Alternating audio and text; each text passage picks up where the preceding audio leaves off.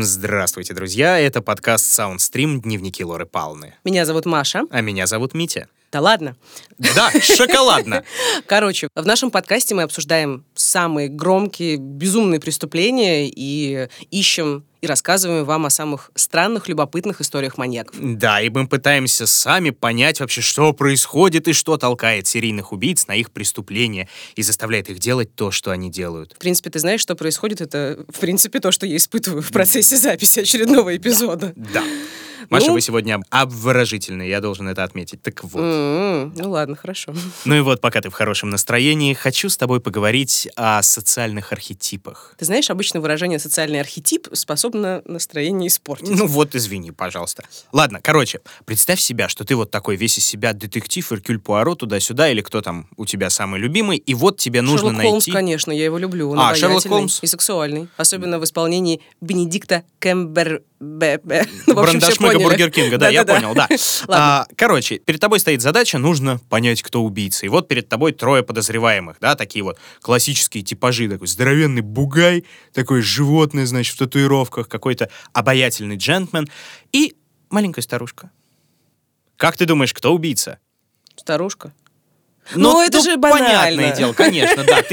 Ты, с тобой неинтересно, да? Вот Нет, как это? ну, ты же понимаешь, что как бы история криминального мира пестрит случаями, когда подозреваемым, а потом уже и убийцей оказывается тот, кого вообще никто никогда в жизни не стал бы подозревать. Ну да, то есть всё меня это как- вообще не удивляет. Все как в романах, да. Бугай может быть э, совершенно прекрасным, добрым э, Да, человеком. любить щенков. Вот. И тогда, раз ты такая вся из себя прохаванная и знаешь все, рассказываю тебе историю. Ну, давай. Седлаем воображение и переносимся в Калифорнию. Город Сакраменто, столица штата, классический такой тихий полумиллионник. И жаркое лето 1988 года. О, моя любимая Америка 80-х. В 80-е, когда все Класс. жгло. Да. Значит, э, жители спального района на окраине города сидят в своих таунхаусах и мучаются от духоты. Не потому что лето такое жаркое, а потому что они предпочитают не включать кондиционеры и не открывать окна. Потому что снаружи царит просто жуткое вонище разложения. И все знают, откуда идет запах, что самое удивительное. Небольшой пансионат для престарелых и немощных. Боже мой. Да. Хозяйка дома на все обвинения разводит руками, говорит, ну, ребят, ну, крыс развелось, знаете, ужас, она их травит, а гнусные животные пробираются вот между перекрытиями, там дохнут, ну и гниют себе на здоровье. И сделать ничего нельзя. Она пытается, она старается, но никак. Даже соцслужбы стараются на это не обращать никакого внимания, на этот запах. Но все-таки там, в этом пансионате, находят приют те старики, от которых отказались все остальные дома престарелых. Да и хозяйка пансионата, собственно, на хорошем счету социальных служб. Ну вот, посмотрите на нее. Ну сколько сил уходит у этой доброй самаритянки. Ну и что может сделать такая тихая бабушка, да? Со спокойным лицом, с большими очками в роговой оправе и такой аккуратной всегда седой шевелюре. Думаю, что бабушки способны на многое в этом Вот мире. ты подожди, да, ну. Однако осенью соцработники приходят с очередным визитом и не находят одного из постояльцев. Был человек и нет человека. По протоколу они звонят в полицию, говорят, ребята, надо приехать проверить. Патруль приезжает в дом и на заднем дворе находит свежевскопанную землю. Очень похоже так на могилу. Патрульные приносят лопату и почти на поверхности обнаруживают ни много ни мало человеческую руку. Боже мой. Да. Какой кошмар. За всем этим, за тем, как работает полиция, пристально наблюдает хозяйка пансионата, такой божий одуванчик, чем может детективам помогает, угощает патрульных чаем и сохраняет полное спокойствие. А когда находят первый труп, она приходит в ужас, она себя хлопает по щечкам морщинистыми ладонями и говорит, ой, а я-то думала, это все крысы, а оно вон как оказывается. Ну, понятное дело, что уже на следующий день в пансионат приезжает целая опергруппа, и судмедэксперты, и детективы, все-все-все. Двор перекапывают вдоль и поперек, и под землей в саду находят целую гору трупов. И некоторые из них совсем свежие. Так вот от них, да, собственно, шел этот великолепный запах. Да, да. Хозяйка пансионата в середине всего этого действия выходит во двор в элегантном таком вишневом пальто с пурпурным солнечным зонтиком в руках и спрашивает офицеры, скажите, а я задержана? Детективы отвечают, да нет, нормально, все в порядке. На что она говорит, ну, в таком случае я схожу выпить кофейку. В отель через дорогу, там у них вкусный кофе. Выходит за калитку и бесследно исчезает. Подожди, а как они вообще могли ее отпустить? Это она Ад. же, по идее, одна из ключевых ну, подозреваемых, ну, либо она просто свидетельница, М. по всей видимости. Вот не знаю, видимо, полицейские были просто обезоружены ее вот этой классической внешностью бабушки, матери Терезы, такой вот, что-то такое. Но уже потом, обнаружив все трупы, получив результаты экспертизы, сопоставив факты, они приходят к выводу, что да, хозяйка пансионата действительно главный подозреваемый в убийстве, причем далеко не в одном. Блин, что же это была за бабуль такая? Короче, вот эту самую хозяйку пансионата звали Доротея Пуэнте, и газеты дали ей прозвище Death House Landlady. Типа хозяйка дома смерти. Хозяйка дома смерти. Ну вот примерно как-то так, по аналогии с э, лендлорд. М, да? домовладелец. Да, там управляющий, ну или как-то так. Значит, э, всего на ее счету от 9 до 15 убийств. Причем большинство из них она совершила как раз в своем пансионате, убивая и обкрадывая в основном беззащитных стариков. И оставаясь при этом вот совершенно непроницаемой, хладнокровной и уверенной в себе. По крайней мере, так о Пуэнте рассказывал детектив Джон Кабрера, который занимался расследованием ее дела. Uh, Она не казалась рассерженной или огорченной, когда полиция появилась у нее на пороге. В Доротее было нечто такое, что заставляло тебя верить каждому ее слову. Она смотрела прямо в глаза и четко говорила, что думала. Ну или что хотели от нее слышать. И когда мы спросили, можем ли мы осмотреть дом, она даже глазом не моргнула и пригласила нас внутрь.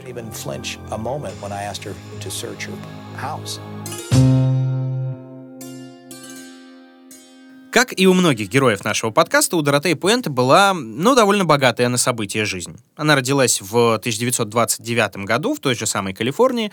Ну и уже, надо сказать, по классике, да, тяжелое детство. Отец ее не раз пытался покончить с собой на глазах у дочери, и когда ей было 8, в конечном итоге умер от туберкулеза. Это была какая-то бедная семья, да, по всей Ну видимости? да, да, она вот, э, соответственно, осталась одна под опекой матери, работавшей проституткой. И примерно через год после этого мать попадает в автокатастрофу и погибает. И маленькую Доротею определяют в приют. А над ней там э, издеваются хуже прежнего и поговаривают даже, что насилуют. Какой кошмар. Я так понимаю, что это, по всей видимости, отразилось, да, на ее психике, вообще на дальнейшей жизни, на Ну, восприятии да. реальности. Да, ты права, абсолютно. Выйдя из приюта, Доротея уже в 16 лет идет на панель и подрабатывает официанткой. Был 1945 год на дворе, когда она встречает солдата, только вернувшегося с войны, и выходит э, замуж за него. Даже рожает ему двух дочек. Правда, заниматься детьми у нее в планах абсолютно нет, поэтому одну она отдает каким-то дальним родственникам, а другую в приют, где, внимание, выросла сама. Да ладно, ее же там изнасиловали, там издевались, как она вообще могла Вот. ребенка отдать туда. Да, да. Я, я, я сам никогда не понимал таких поступках, а это, казалось бы, очень частая логика. Ну, не А знаю. почему? Может, это желание переложить свое страдание на кого-то еще, вот этот вот опыт, через который Ну, пройти. Детей она явно своих не любила. Это очень странно, но тем не менее. Вскоре брак распадается, и Доротея начинает как раз свой криминальный путь. Примерно в те годы. Она подделывает чеки, бродяжничает, идет в ход мелкое воровство, проституция, даже содержание борделя и несколько небольших тюремных сроков один за другим, там от нескольких суток до 90 дней до полугода, вот как-то так. Примерно в 60-е, когда ей было уже за 30, она внезапно находит свое призвание — забота о пожилых людях и инвалидах устраивается сначала частной медсестрой, домашней сиделкой, а потом даже доходит и до полноценного управления пансионами. То есть она изменилась, она захотела вести такой честный образ жизни, там типа добро, все дела. Если бы. Мало того, что она выжимала все соки из своих многочисленных мужей, ее у нее, кстати, было четыре брака, среди последних был мексиканец, младше ее на 21 год, от которого она, собственно, и получила фамилию Пуэнте. Она еще обхаживала местные бары и искала доверчивых пенсионеров. Втиралась к ним в доверие, подделывала подписи и обналичивала их пенсионные чеки. Ну и все деньги тратила на довольно-таки роскошную жизнь. По крайней мере, про нее один из бывших мужей говорил, что она живет так, будто думает, что богата. Я полагаю, она попалась на этом. Да, именно так. В очередной раз э, ее поймали, вскрыли 34 случая мошенничества. Ого! Да, да. И дали 5 лет тюрьмы. Правда, условно.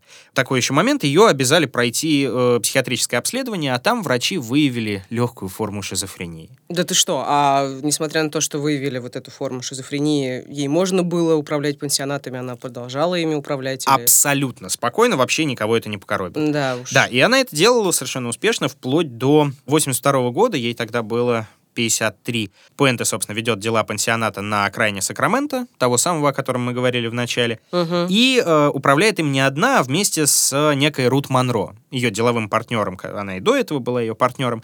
И вот теперь эта жизнерадостная, заботливая женщина э, решила взяться и за пансион. Правда, в какой-то момент ее оптимизм куда-то улетучивается. А, оптимизм э, ее вот этой Монро. Да, мисс Монро, да. М. И она начинает э, близким говорить о том, что предчувствует свою скорую смерть.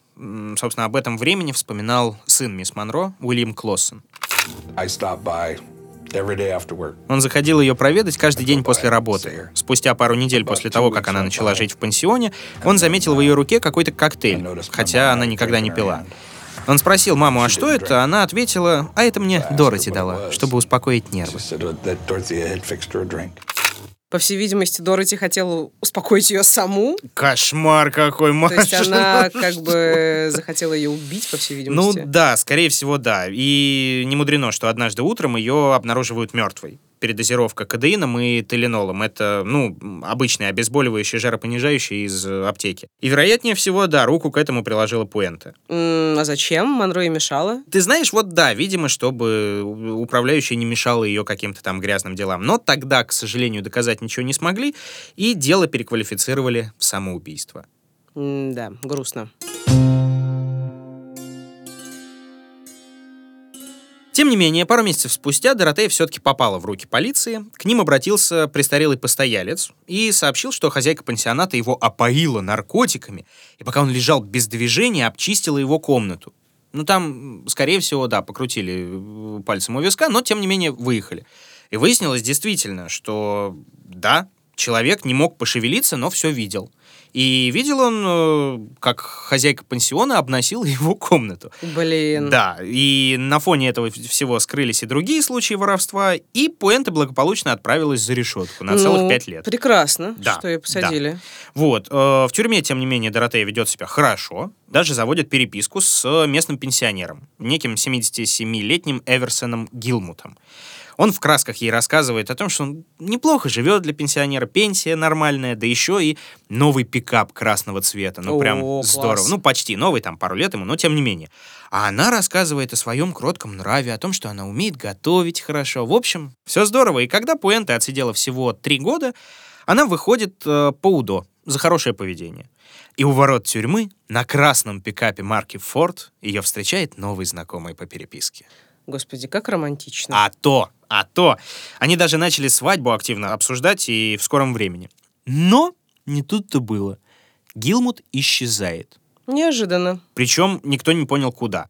Зато через какое-то время Пуэнта нанимает местного мастера на все руки, чтобы он сделал ей какое-то подобие шкафа. Шкаф метр на два, якобы там для книг и разных мелочей. Говорит, денег у меня лишних нет, но я тебе могу отдать красный пикап. То есть она, наверное, убила, да, этого мужика? Да, да. Она сказала, что машина принадлежала ее бойфренду, но тот уехал в Лос-Анджелес, пикап ему больше не нужен, так что забирай. Блин, Но ты, жесть. ты подожди, дальше лучше.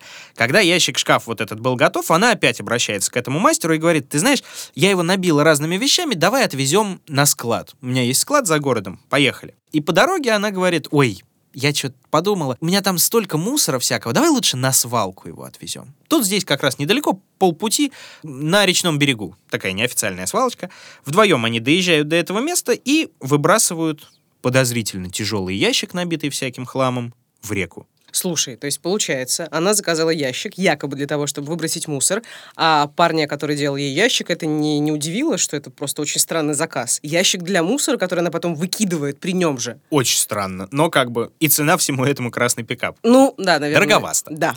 Вот. А, пару месяцев спустя этот самый ящик находят уже на другом берегу реки э, рыбаки, и оттуда извлекают полуразложившийся труп. Неизвестного О. пожилого мужчины. Вот как раз ее бойфренда. Ну вот, да. Но поначалу его не смогли опознать из-за разложения. И то, что это был Эверетт, никто так и не узнал на протяжении еще целых трех лет. Слушай, а каким образом она умудрилась убить взрослого мужчину? Э, на самом деле до сих пор неизвестно. Ну, по крайней мере, эксперты ни- ничего не смогли установить, э, да и сама Пуэнта об этом ничего не рассказывала, даже на суде. Ну, она, возможно, могла его там типа отравить, да, как это Скорее всего, Монро. да, да, вот что-то такое. Но, тем не менее, после этого происшествия пенсионные чеки-то Гилмута никуда не деваются. Они М, продолжают ей, да? Да, продолжают поступать на ее адрес.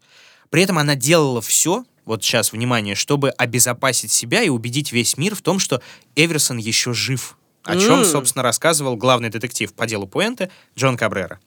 From 1986 to С 86 по 88 годы она писала семье Гилмута. Всегда рассказывала, как они путешествуют, куда ходят, от чего лечатся и все такое. И она была настолько убедительна, что родственники не заподозрили ничего, вплоть до того момента, как о Пуэнте заговорили в новостях. И только услышав, что она может быть убийцей, родственники связались с полицией.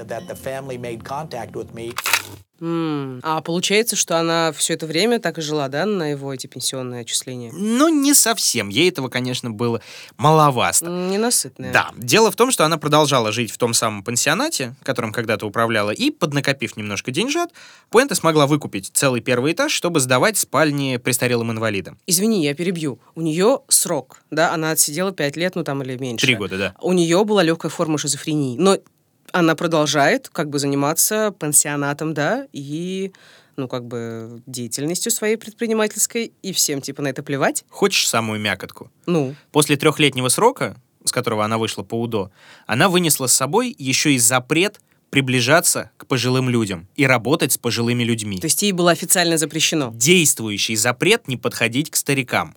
Но всем было норм.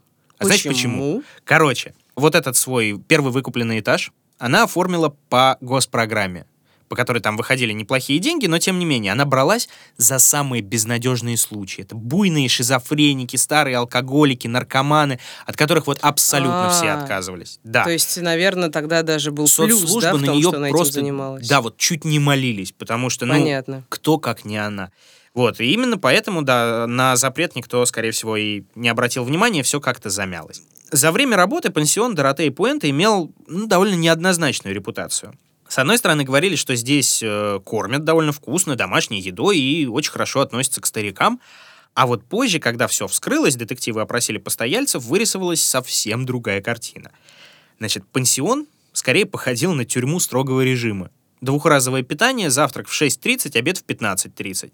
Пришел на полчаса позже, все, до свидания. В любое другое время доступ на кухню запрещен. Капец. Да. Кроме того, старики вообще не видели своих пенсионных чеков, не было доступа к письмам абсолютно. Они были полностью отрезаны от мира. К телефону подходить даже запрещалось, не то что пользоваться. Ну и за любое неповиновение Доротея признавала жильца буйным и самолично жестоко наказывала. Слушай, я не понимаю, это же как какой-то кошмар. А почему никто этого не замечал? Там соцработники или эти там несчастные пенсионеры, там, да, вот эти буйные, они никому ни о чем не говорили. Как это вообще так? Вот так, понимаешь? За два года э, соцслужбы проверяли пансионат около 15 раз. Ну, штатно.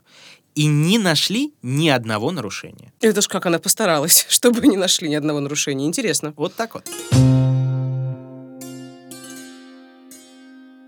Ну так вот, на протяжении двух лет Доротея Пуэнте обкрадывала своих постояльцев. И, по всей видимости, в какой-то момент она поняла, что живой жилец, ну, как-то требует больше хлопот, чем мертвый. Денег столько же, а как бы забот куда меньше. И она начинает не только обкрадывать, но и убивать. Но тут честно надо сказать, что неизвестно.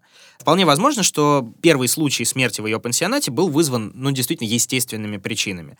А она просто решила об этом не докладывать э, и продолжала получать пенсионные чеки. А вот потом Пуэнте точно помогала своим постояльцам отойти в мир иной. И в тот день, о котором мы говорили в начале, полиция выкопала с заднего двора семь сильно разложившихся тел разной степени разложения. Ой, Да, среди них был э, пожилой шизофреник Альваро Монтоя, общавшийся с голосами в своей голове на испанском языке. Такой, знаешь, огромный, здоровенный, бородатый. Вот он как раз и был тем самым пропавшим постояльцем, из-за которого забеспокоились соцслужбы. Рядом с ним была закопана престарелая алкоголичка, руки у нее были связаны скотчем. Всего в паре шагов от Господи. тротуара, от проезжей части фактически, обнаружили 78-летнюю Бетти Палмер. Тело ее было без головы, без рук и без голеней. Подожди, без головы, без рук и без голени она, получается, расчленяла еще своих постояльцев. Судя по всему, да. Вот Один из жильцов, э, найденных около дома, прям вот под розовыми кустами, пережил несколько операций, пережил удаление опухоли мозга и сердечный приступ, и вот, да, к сожалению, умер от рук Пуэнте. И вот самая циничная деталь, которая меня прям сильно-сильно покоробила, когда раскопали тело 64-летней Веры Мартин, на ее руке еще тикали часы. Господи. То есть, есть- она закопала семерых человек в саду. Прямо у себя в саду, да. И А она не подумала, вообще, по-моему, она ни о чем не думала. Ну, Да. как, блин, я закопаю семь человек в саду, и никто об этом никогда не да, узнает. да, совершенно не боялась того, что ее там раскроют. Действительно и- шизофреничка. И вот даже запах этих разлагающихся тел, он не вызывал у нее какого-то беспокойства. И самое удивительное, что когда все тела были найдены, и хозяйки пансионата уже, да, возникли закономерные вопросы, она уже была в сотнях миль от Сакрамента. То есть э, ее тупо упустили, да? Вот ты рассказывал, что она просто сказала «на-на-на», типа «я вам нужна», и пошла выпить кофе, и просто на нее никто не обратил внимания. Да, да, самое тоскливое, что именно так все оно и было. Вот. Спустя какое-то время Доротея Пуэнта объявляется в одном из баров Лос-Анджелеса. Она заказывает отвертку, садится к пожилому джентльмену и предлагает познакомиться. Тот с ней разговорился, заинтересовался и договорился встретиться чуть позже у него дома. И вот только выйдя из бара, он вспоминает, где-то он это лицо уже видел. И оказавшись дома, он включает новости и видит как раз свою недавнюю знакомую в новостях. И подпись «Подозревается в серии убийств». Блин, как, как глупо, да? То есть он Да. ее просто сдал, ну, Да. в конечном итоге. Да, Её- он позвонил в взяли. полицию, и да, ее взяли, что называется, на живца.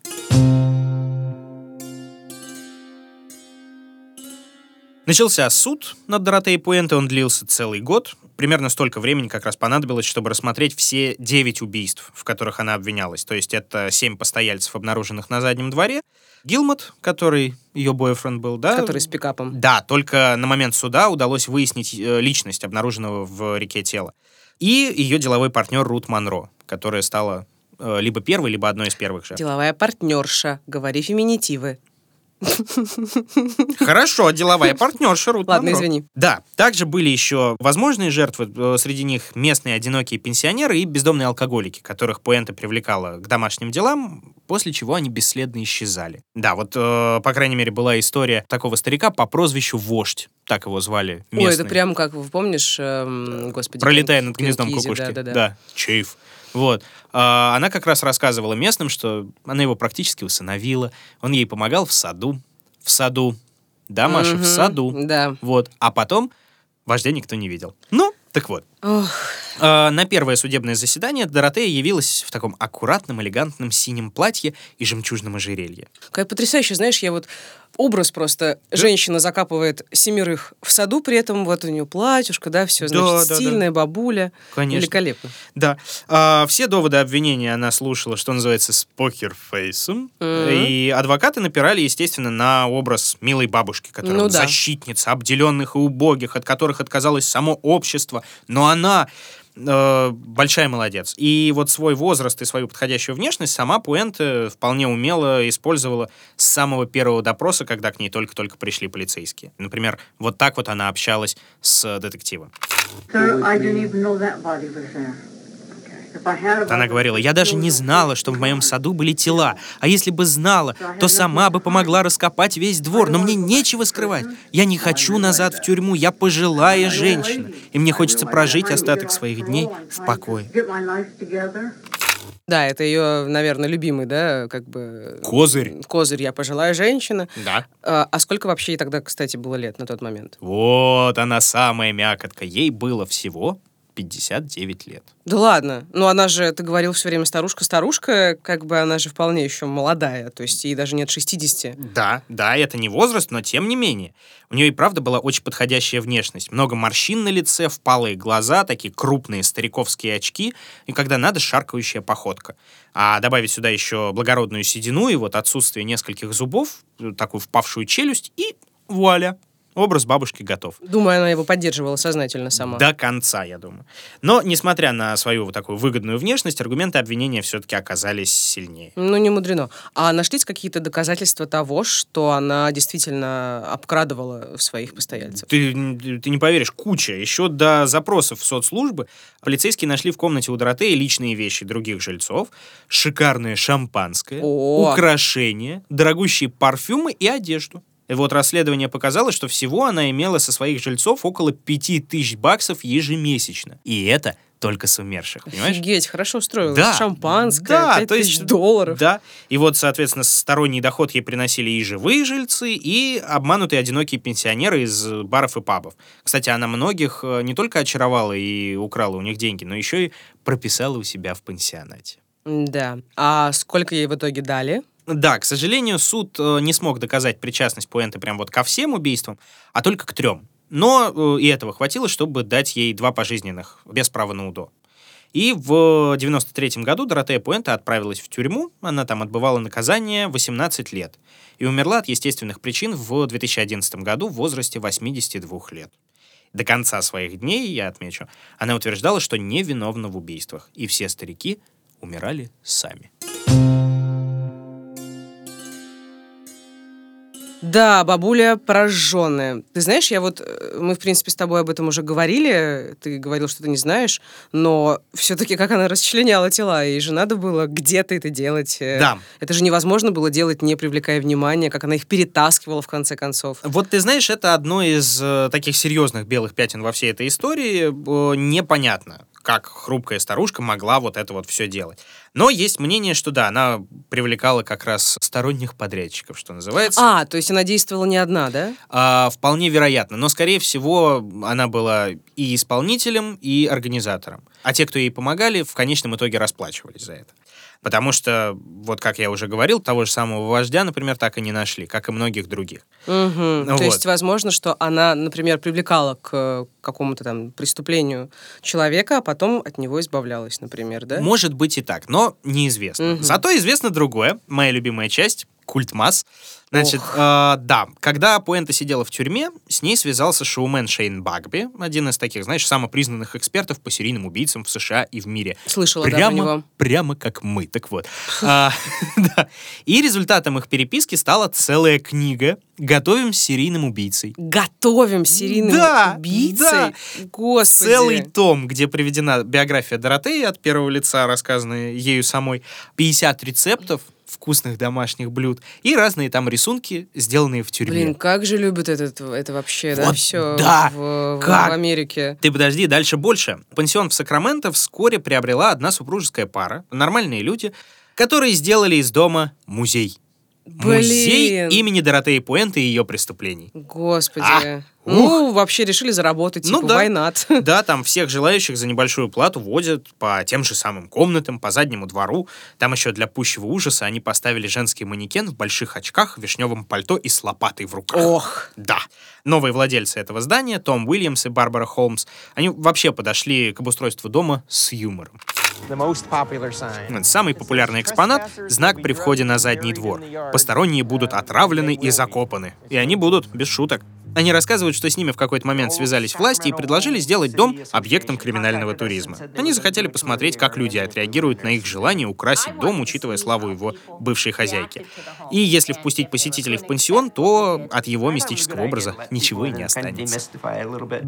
Слушай, я поражаюсь, как легко к таким вещам относятся. Но, в принципе, а почему нет, как бы, да? Надо как-то это рефлексировать, смеяться над этим, да, Ну да, переосмысливать да. это, стебаться. Да, да, да. У нас, как бы, да, это все, о, кошмар, ужас, мрак и так не далее. то, что э, квартира, где у- убили человека, квартира, где умер человек, уже как-то считается темным местом. Ну, конечно. А да. тут люди просто реально делают из этого музей. И я вот сейчас подумала, что у меня был какой-то скепсис, да, в отношении этого культа бесконечного, который каждый раз, да, вот ты мне рассказываешь все эти там забугорные истории, а мы с этим сталкиваемся. А сейчас я думаю, что это хорошо. Потому что таким образом люди, наверное, переживают эту, ну, как бы, отчасти травму, да? Ну, да. И Ну, вот, да. это, мне кажется, вполне здоровая реакция. Почему, Весьма. почему нет? Почему нет? Ну да, это герой, в конце концов, становится героем фольклора. Ну, ну и ладно, ну и хорошо, ну и прекрасно. Ну да. Зачем бесконечно там, да, вот это все замалчивать, Да. охать, ахать. Ну, рано или поздно нужно как-то с этим жить. Поэтому мне кажется, что это хороший способ, ну, как бы ужиться с этой правдой. Ну да, я тебе даже больше скажу. Вот э, цикл передач целый, вот он так и называется «Дом невиновен». Про недвижимость с такой вот темной историей. И про пансион Дорота и Пуэнте там как раз и рассказывали. И там живут нормальные люди, они вообще не парятся. Даже радуются скидочке, если что. Ну, понятно. Да. Ну, помимо всего прочего, про Пуэнте, естественно, снято, видимо-невидимо, документалок э, и целый художественный фильм даже забабахали. Называется он «Злые духи». Правда, видимо, отвратный. 3,9 звезд на IMDb. Ну, как бы, не знаю, можно глянуть для веселья, но я бы не стал. Угу, угу. Вот, таким мне образом, твоей да. истории хватило, если честно. Мне тоже. Вот, таким образом мы опять приходим к тому, что, друзья мои, внешность снова обманчива. Самое Да. тоскливое, что в этом все-таки есть какой-никакой, а вклад общества. Ну, всегда в этом Да. есть вклад общества. Всегда абсолютно. Это никак нельзя как бы сбрасывать со счетов. Фактически Да. общество порождает чудовищ, убийц, платит за то, какое оно. А вы, друзья, так не делайте. Вы большие молодцы. А я напоминаю, что это был подкаст «Дневники Лоры Павловны». Меня зовут Митя. Меня зовут Маша. Подписывайтесь на уведомления, пожалуйста, чтобы не пропустить наши новые эпизоды, новые случаи, новые подробности из э, криминального мира.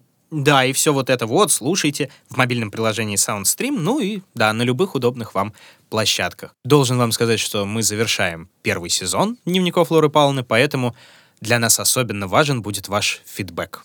Пишите комментарии, рассказывайте, о ком вы еще хотите послушать. Предлагайте нам новых персонажей, о которых мы должны будем накопать всякого разного адского. И мы будем с удовольствием вам об этом рассказывать. Будем вам очень за это благодарны. Будьте осторожны. И будьте счастливы. Над